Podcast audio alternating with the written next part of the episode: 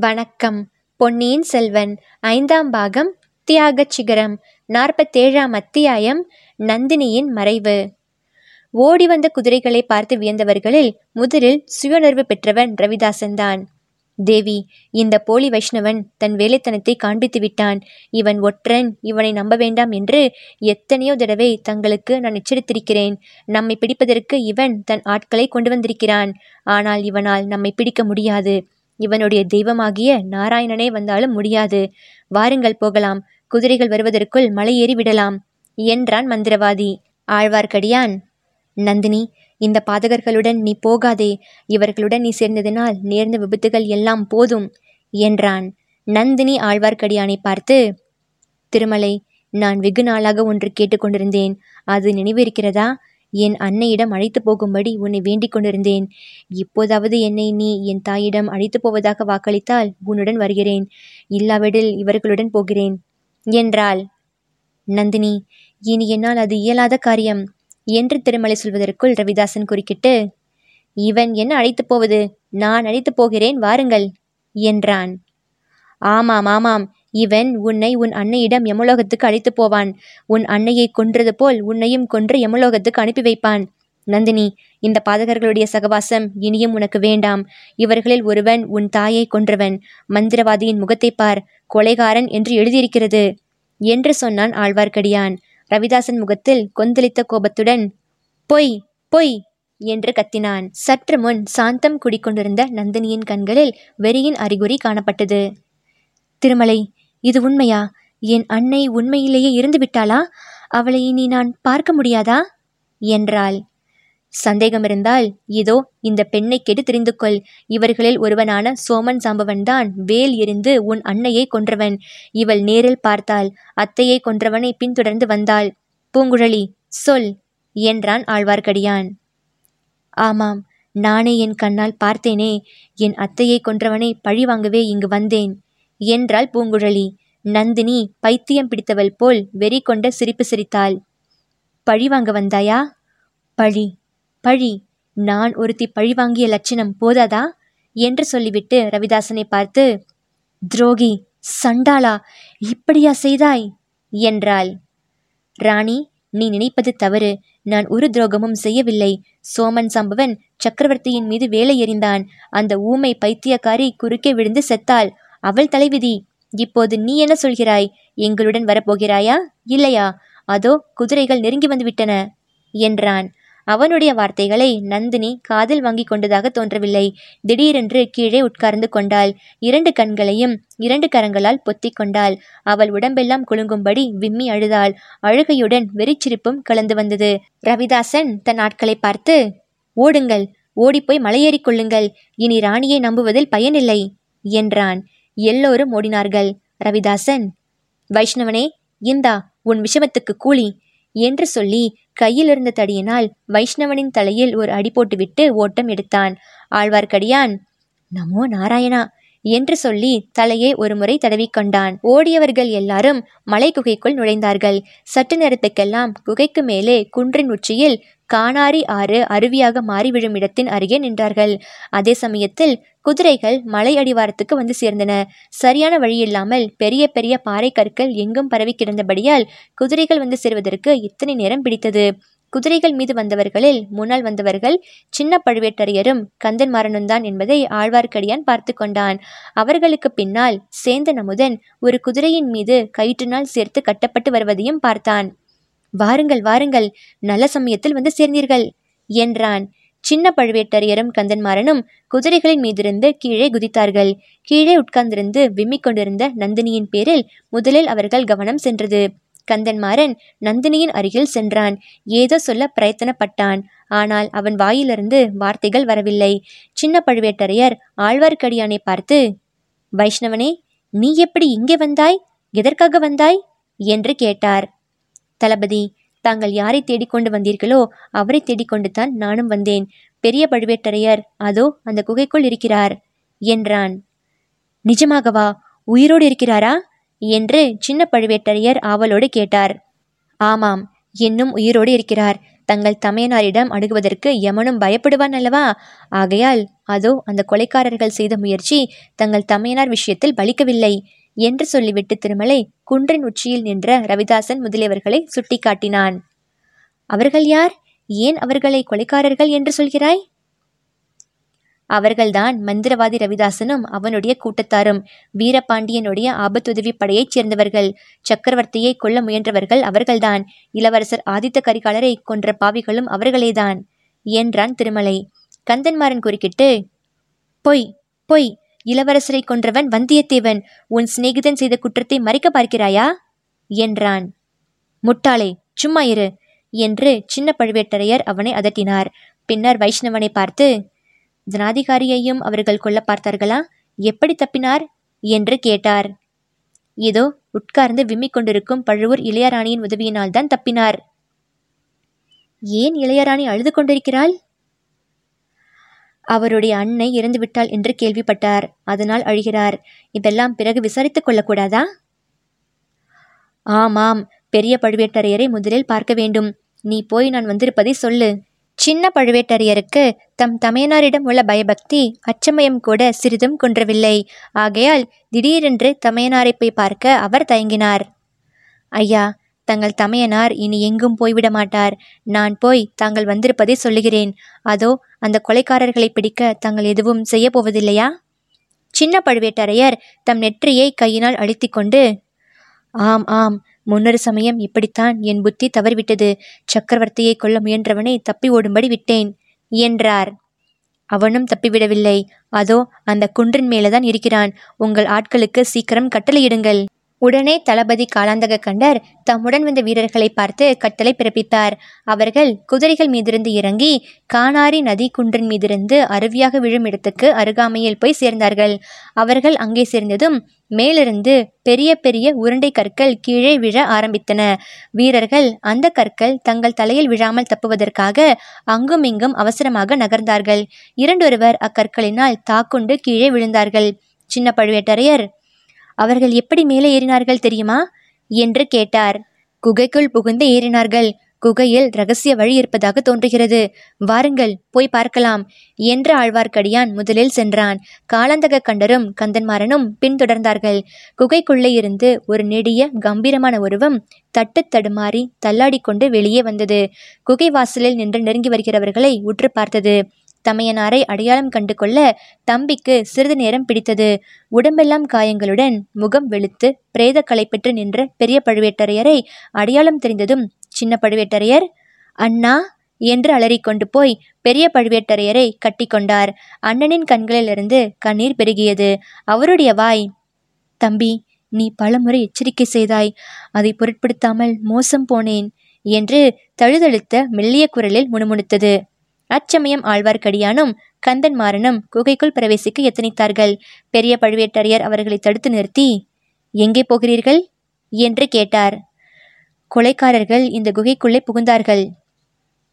எந்த கொலைக்காரர்கள்? மந்திரவாதி ரவிதாசனும் அவனுடைய கூட்டாளிகளும். அவர்கள் கொலைக்காரர்கள் அல்ல என்றார் பெரிய பழுவேட்டரையர். பார்த்தீர்களா? வந்தியத்தேவன் தான் கொலைக்காரன் என்று நான் சொல்லவில்லையா? என்றான் கந்தன்மாறன். பெரிய பழுவேட்டரையர் அவனை உற்று பார்த்துவிட்டு இந்த முட்டாள் வாலிபன் எப்படி இங்கே வந்து சேர்ந்தான்? என்றார். கந்தன்மாறன் தான் கடம்பூரிலிருந்து செய்தி கொண்டு வந்தான். என்ன செய்தி? இளவரசர் கரிகாலர் இருந்துவிட்ட செய்தியை கொண்டு வந்தான். நம்முடைய பலத்தை உடனே திரட்டி சேர்த்து மதுராந்தகரை சிம்மாசனம் ஏற்ற ஏற்பாடு செய்ய வேண்டும் என்று சம்புவரையர் இவன் மூலமாக செய்தி அனுப்பி வைத்திருக்கிறார். ஆஹா! அப்படியா? என்று பெரிய பழுவேட்டரையர் சிறிதும் உற்சாகமின்றி கூறினார். பிறகு தஞ்சாவூரில் நிலைமை எப்படி இருக்கிறது? என்று கேட்டார். அண்ணா விவரமாக கூற வேண்டும். தாங்கள் மிக்க பலவீனமாக இருக்கிறீர்கள். தயவு செய்து உட்கார்ந்து கொண்டு பேசலாமா? என்றார் சின்ன பழுவேட்டரையர். தனாதிகாரி குகையின் வாசலிலேயே உட்கார்ந்து கொண்டார்.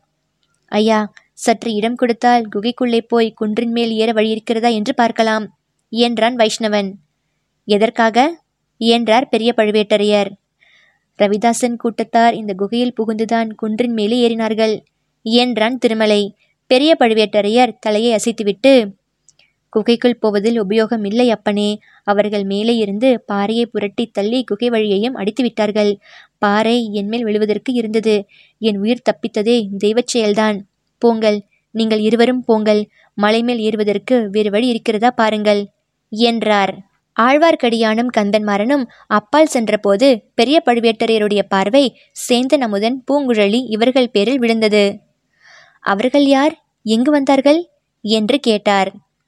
அந்த பெண் கோடிக்கரை தியாக விடங்கரின் மகள் பூங்குழலி. அவள் தன் அத்தையை கொன்றவனை தேடிக்கொண்டு வந்தாள். அவளை தேடிக்கொண்டு சேந்தன் அமுதன் வந்தான். சேந்தன் அமுதன் வழிகாட்டித்தான் நாங்கள் இங்கு வந்து தங்களை கண்டுபிடித்தோம் என்றார் சின்ன பழுவேட்டரையர். தஞ்சாவூரில் நடந்தது எல்லாம் விவரமாகச் சொல் என்றார் பெரிய பழுவேட்டரையர்.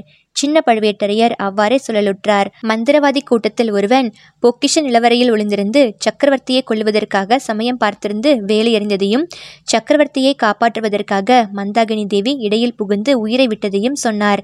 பிறகு அவர் தொடர்ந்து கூறியதாவது அண்ணா இதற்கிடையில் கொடும்பாளூர் வேளான் பெரிய சைன்யத்துடன் திடீர் என்று தஞ்சாவூர் கோட்டையை முற்றுகையிடத் தொடங்கினார். தாங்கள் இல்லாதபடியால் வேளானுடன் போர் தொடங்குவதா இல்லையா என்று என்னால் நிச்சயிக்க முடியவில்லை. சக்கரவர்த்தியை யோசனை கேட்கவும் முடியவில்லை. முதன் மந்திரி அனிருத்தர் கோட்டைக்குள்ளேதான் இருக்கிறார். அவர் தாங்கள் வந்த பிறகு பார்த்து கொள்ளலாம் என்றும் அதுவரை கோட்டையை பாதுகாத்தால் போதும் என்றும் கூறினார். நல்ல வேளையாக இச்சமயத்தில் இளவரசர் அருள்மொழிவர்மரும் கொடும்பாளூர் வேளாருடைய மகள் வானதியும் கோட்டைக்குள் வந்து சேர்ந்தார்கள். இளவரசர் யானைப்பாகன் வேடத்தில் வந்தார். வானதி பழையாறை இளைய பிராட்டியிடமிருந்து அவசர செய்தி கொண்டு வந்திருப்பதாக கூறினாள். வேளானுடைய மகள் கோட்டைக்குள்ளே இருப்பது நமக்கு அனுகூலம்தான் என்று நினைத்து அவன் ஏறி வந்த யானையை உள்ளே விட்டேன். சக்கரவர்த்தியின் அரண்மனை வாயிலிலே யானைப்பாகன்தான் இளவரசர் அருள்மொழிவர்மர் என்று தெரிந்தது. நான் கொஞ்சம் மிரண்டுதான் போய்விட்டேன். அண்ணா சின்ன இளவரசரிடம் ஏதோ அதிசய சக்தி இருக்கத்தான் செய்கிறது. அவர் திருமுகத்தை பார்த்ததும் எனக்கே கை கால் விளவெழுத்து விட்டது. நெஞ்சம் இலகிவிட்டது.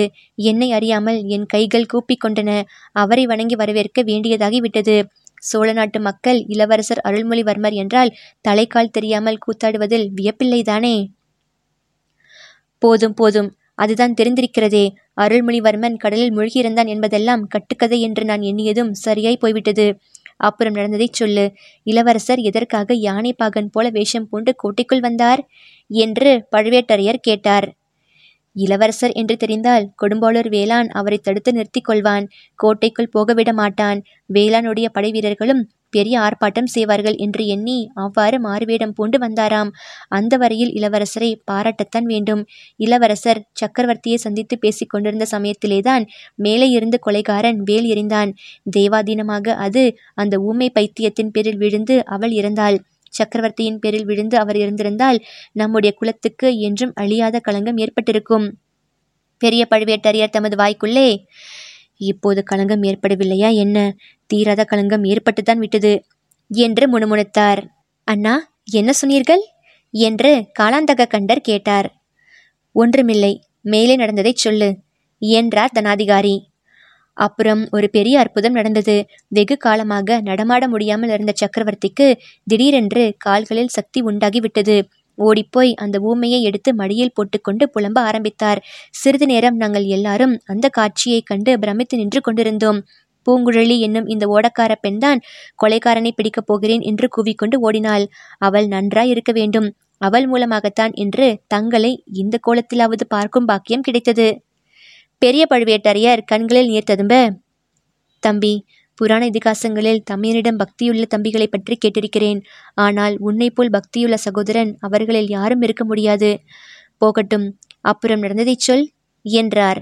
பூங்குழலியை பின்பற்றி நானும் பொக்கிஷ நிலவரியில் உள்ள சுரங்கப்பாதையில் சென்றேன். அங்கே இருட்டில் ஒருவனை கைப்பற்றினேன். அவன்தான் கொலைக்காரனா இருக்க வேண்டும் என்று நினைத்தேன். குரலை கேட்டதும் மதுராந்தகத்தேவன் என்று தெரிந்தது. அவன் எதற்காக நிலவரை பாதையில் வந்தானாம்? அது எனக்கும் தெரியவில்லை. கேட்டதற்கு சரியான மறுமொழியும் சொல்லவில்லை. கொலைகாரன் அவன்தான் என்ற சந்தேகம் யாருக்காவது உண்டாகிவிடப் போகிறதே என்று எனக்கு பயமாயிருந்தது. ஒருவேளை உண்மை அதுதானோ என்னமோ? இல்லை அண்ணா இல்லை. அந்த சாது பிள்ளை அவ்வளவு தூரத்துக்கு போகக்கூடியவன் அல்ல. மேலும் வேலை எறிந்துவிட்டு ஓடியவனை நானே கண்ணால் பார்த்திருந்தேன். மதுராந்தகன் பொக்கிஷ நிலவரையிலிருந்து வருவதற்கு லேசில் சம்மதிக்கவில்லை.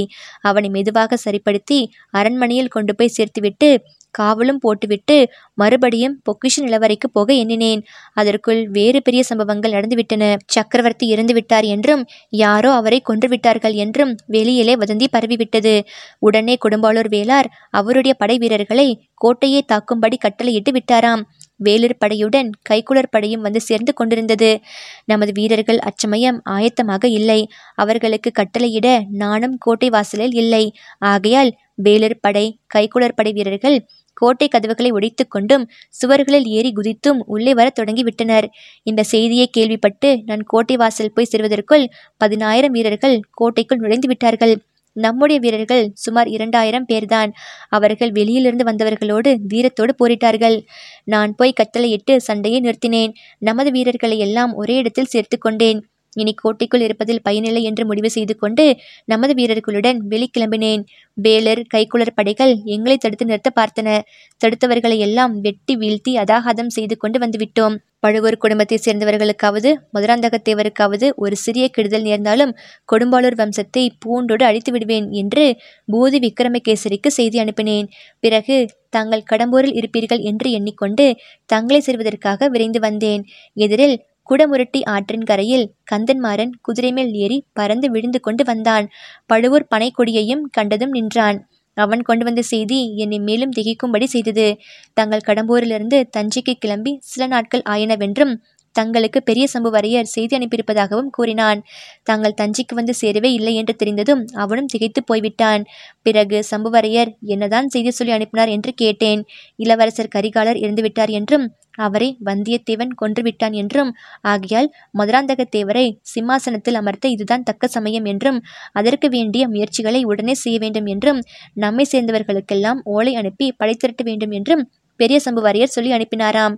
இது எனக்கு சரியாக பட்டது தாங்களும் நமது பலத்தை திரட்டும் வேளையில் தான் ஈடுபட்டிருப்பீர்கள் என்றும் சீக்கிரத்தில் வந்து விடுவீர்கள் என்றும் நம்பினேன்.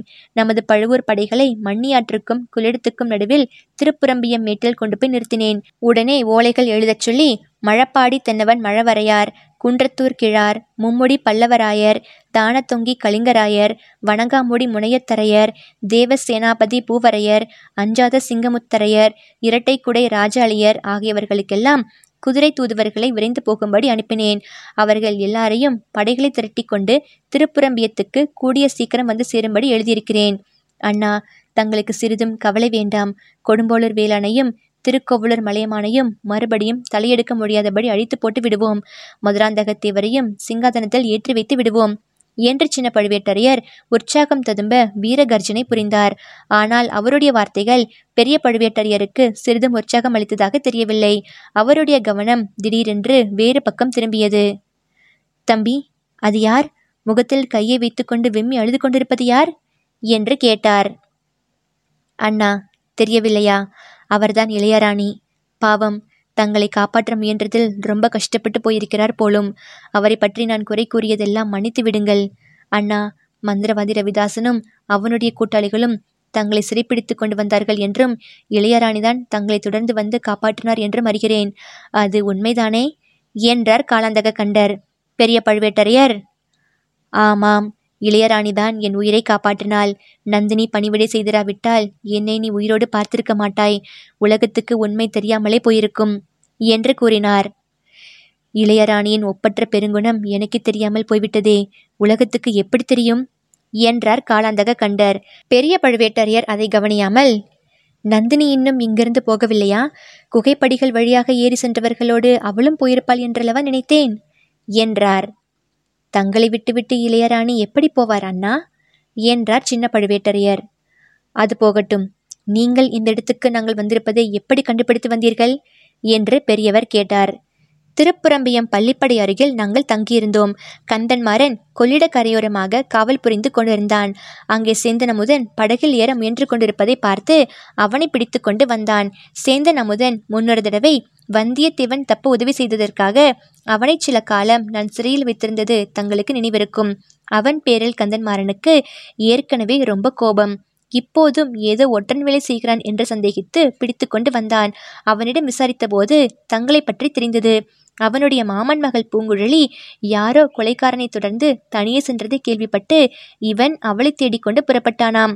பூங்குழலி அவனை தன்னுடன் வரக்கூடாது என்று சொல்லி திருப்பி அனுப்பிவிட்டாளாம். ஆயினும் இவன் அவள் அறியாமல் பின்னோடு தொடர்ந்து போனானாம். அப்போது திருப்புரம்பியம் பள்ளிப்படைக்கருகில் சதிகாரர்கள் சிலர் சேர்ந்து பேசுவதை அவன் ஒளிந்திருந்து கேட்டானாம். அப்போதுதான் தங்களை ரவிதாசன் கூட்டம் சிறைப்பிடித்து பச்சைமலை பிராந்தியத்துக்கு கொண்டு போயிருப்பதாக தெரிந்ததாம். பூங்குழலியும் வைஷ்ணவன் ஆழ்வார்க்கடியானும் பச்சைமலைக்கு போவதை அறிந்து கொண்டு இவனும் அவர்களுக்கு தெரியாமல் பின்தொடர முயற்சித்தானாம். இதையெல்லாம் கேட்டதும் நானும் கந்தன்மாறனும் ஐம்பது வீரர்களை அழைத்து கொண்டு புறப்பட்டோம். சேந்தன் அமுதன் தானும் வருவதாக பிடிவாதம் பிடித்தான். அதுவும் நல்லதுதான் என்று அவனை ஒரு குதிரை மேல் கட்டி போட்டு அழைத்து வந்தோம். வந்தது நல்லதாய் போயிற்று. தங்களை கண்டுபிடித்து விட்டோம். இனி என்ன கவலை அண்ணா? உடனே புறப்படுங்கள். தங்களுக்கு யாதொரு சிரமமும் ஏற்படாமல் ஆட்களை கொண்டு தூக்கி போக ஏற்பாடு செய்கிறேன்.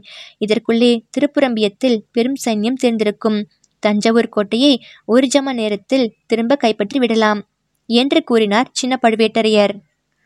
ஆமாம் தஞ்சாவூருக்கு உடனே போக வேண்டியதுதான். என்று சொல்லிக்கொண்டே பெரிய பழுவேட்டரையர் எழுந்து நின்றார். நந்தினி தேவி உட்கார்ந்திருந்த இடத்தை நோக்கி மெல்ல மெல்ல நடந்தார். அத்தனை நேரமும் ஒரு பாறைக்கல்லின் மீது உட்கார்ந்திருந்து விம்மி அழுது கொண்டிருந்த நந்தினி பெரிய பழுவேட்டரையர் தொண்டையை கணித்த கர்ஜனையை கேட்டு திடீரென்று எழுந்து நின்றாள். வெறி கொண்ட கண்களால் சுற்றுமுற்றும் பார்த்தாள். அவளுக்கு மிக்க அருகாமையில் நின்ற ஆழ்வார்க்கடியான் மெதுவான குரலில் நந்தினி இப்போதாவது உன் சம்மதத்தை சொல். என்னுடன் வருகிறேன் என்று ஒரு வார்த்தை கூறு.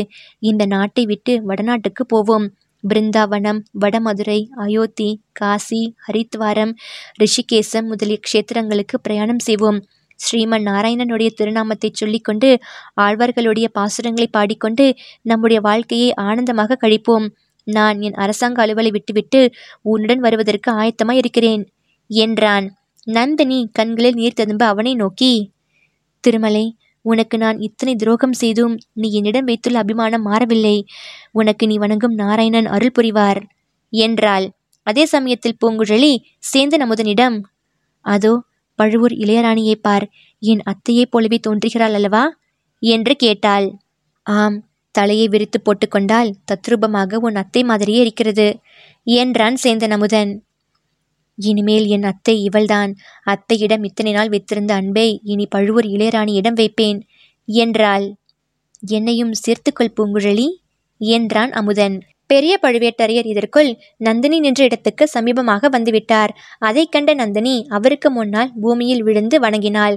அவருடைய பாதங்களை தொட்டு கண்களில் ஒத்திக்கொண்டாள். பூமியிலிருந்து எழுந்ததும் நந்தினி பெரிய பழுவேட்டரையரை ஒருமுறை பார்த்தாள். சட்டென்று திரும்பினாள். சற்று தூரத்தில் சின்ன பழுவேட்டரையர் முதலியோர் கொண்டு வந்து நிறுத்தியிருந்த குதிரைகள் மீது அவள் பார்வை விழுந்தது. அவை நின்ற இடத்தை நோக்கி மிக விரைவாக ஓடினாள். எல்லாவற்றுக்கும் முன்னால் நின்ற குதிரையின் மீது தாவி ஏறிக்கொண்டாள். குதிரையின் முகக்கயிற்றை கையில் பிடித்துக்கொண்டு ஒரு குலுக்கு குலுக்கி தட்டிவிட்டாள். குதிரை பாய்ந்து ஓடத் தொடங்கியது. அதுவரைக்கும் நந்தினியின் நோக்கம் இன்னதென்று அறியாமல் சிலற்று நின்றவர்கள் இப்போது அவளை தொடர எத்தனைத்தார்கள்? சின்ன பழுவேட்டரையர் ஆழ்வார்க்கடியான் சேந்தன் அமுதன் பூங்குழலி எல்லாருமே ஓர் அடி முன்னால் எடுத்து வைத்தார்கள். பெரிய பழுவேட்டரையர் நில்லுங்கள் என்று ஒரு கர்ஜனை செய்தார். எல்லாரும் மறுபடியும் செயல் இழந்து நின்றார்கள். பெரிய பழுவேட்டரையரே பார்த்து கொண்டு நின்றார்கள். பெரிய பழுவேட்டரையர் குதிரை மேல் சென்ற நந்தினியின் உருவத்தை பார்த்து கொண்டே நின்றார்.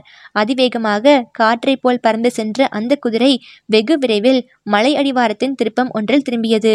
அவர்களுடைய பார்வையிலிருந்து குதிரை மறைந்தது. ஆம் பழுவூர் இளையராணி நந்தினி தேவியும் மறைந்துவிட்டாள்.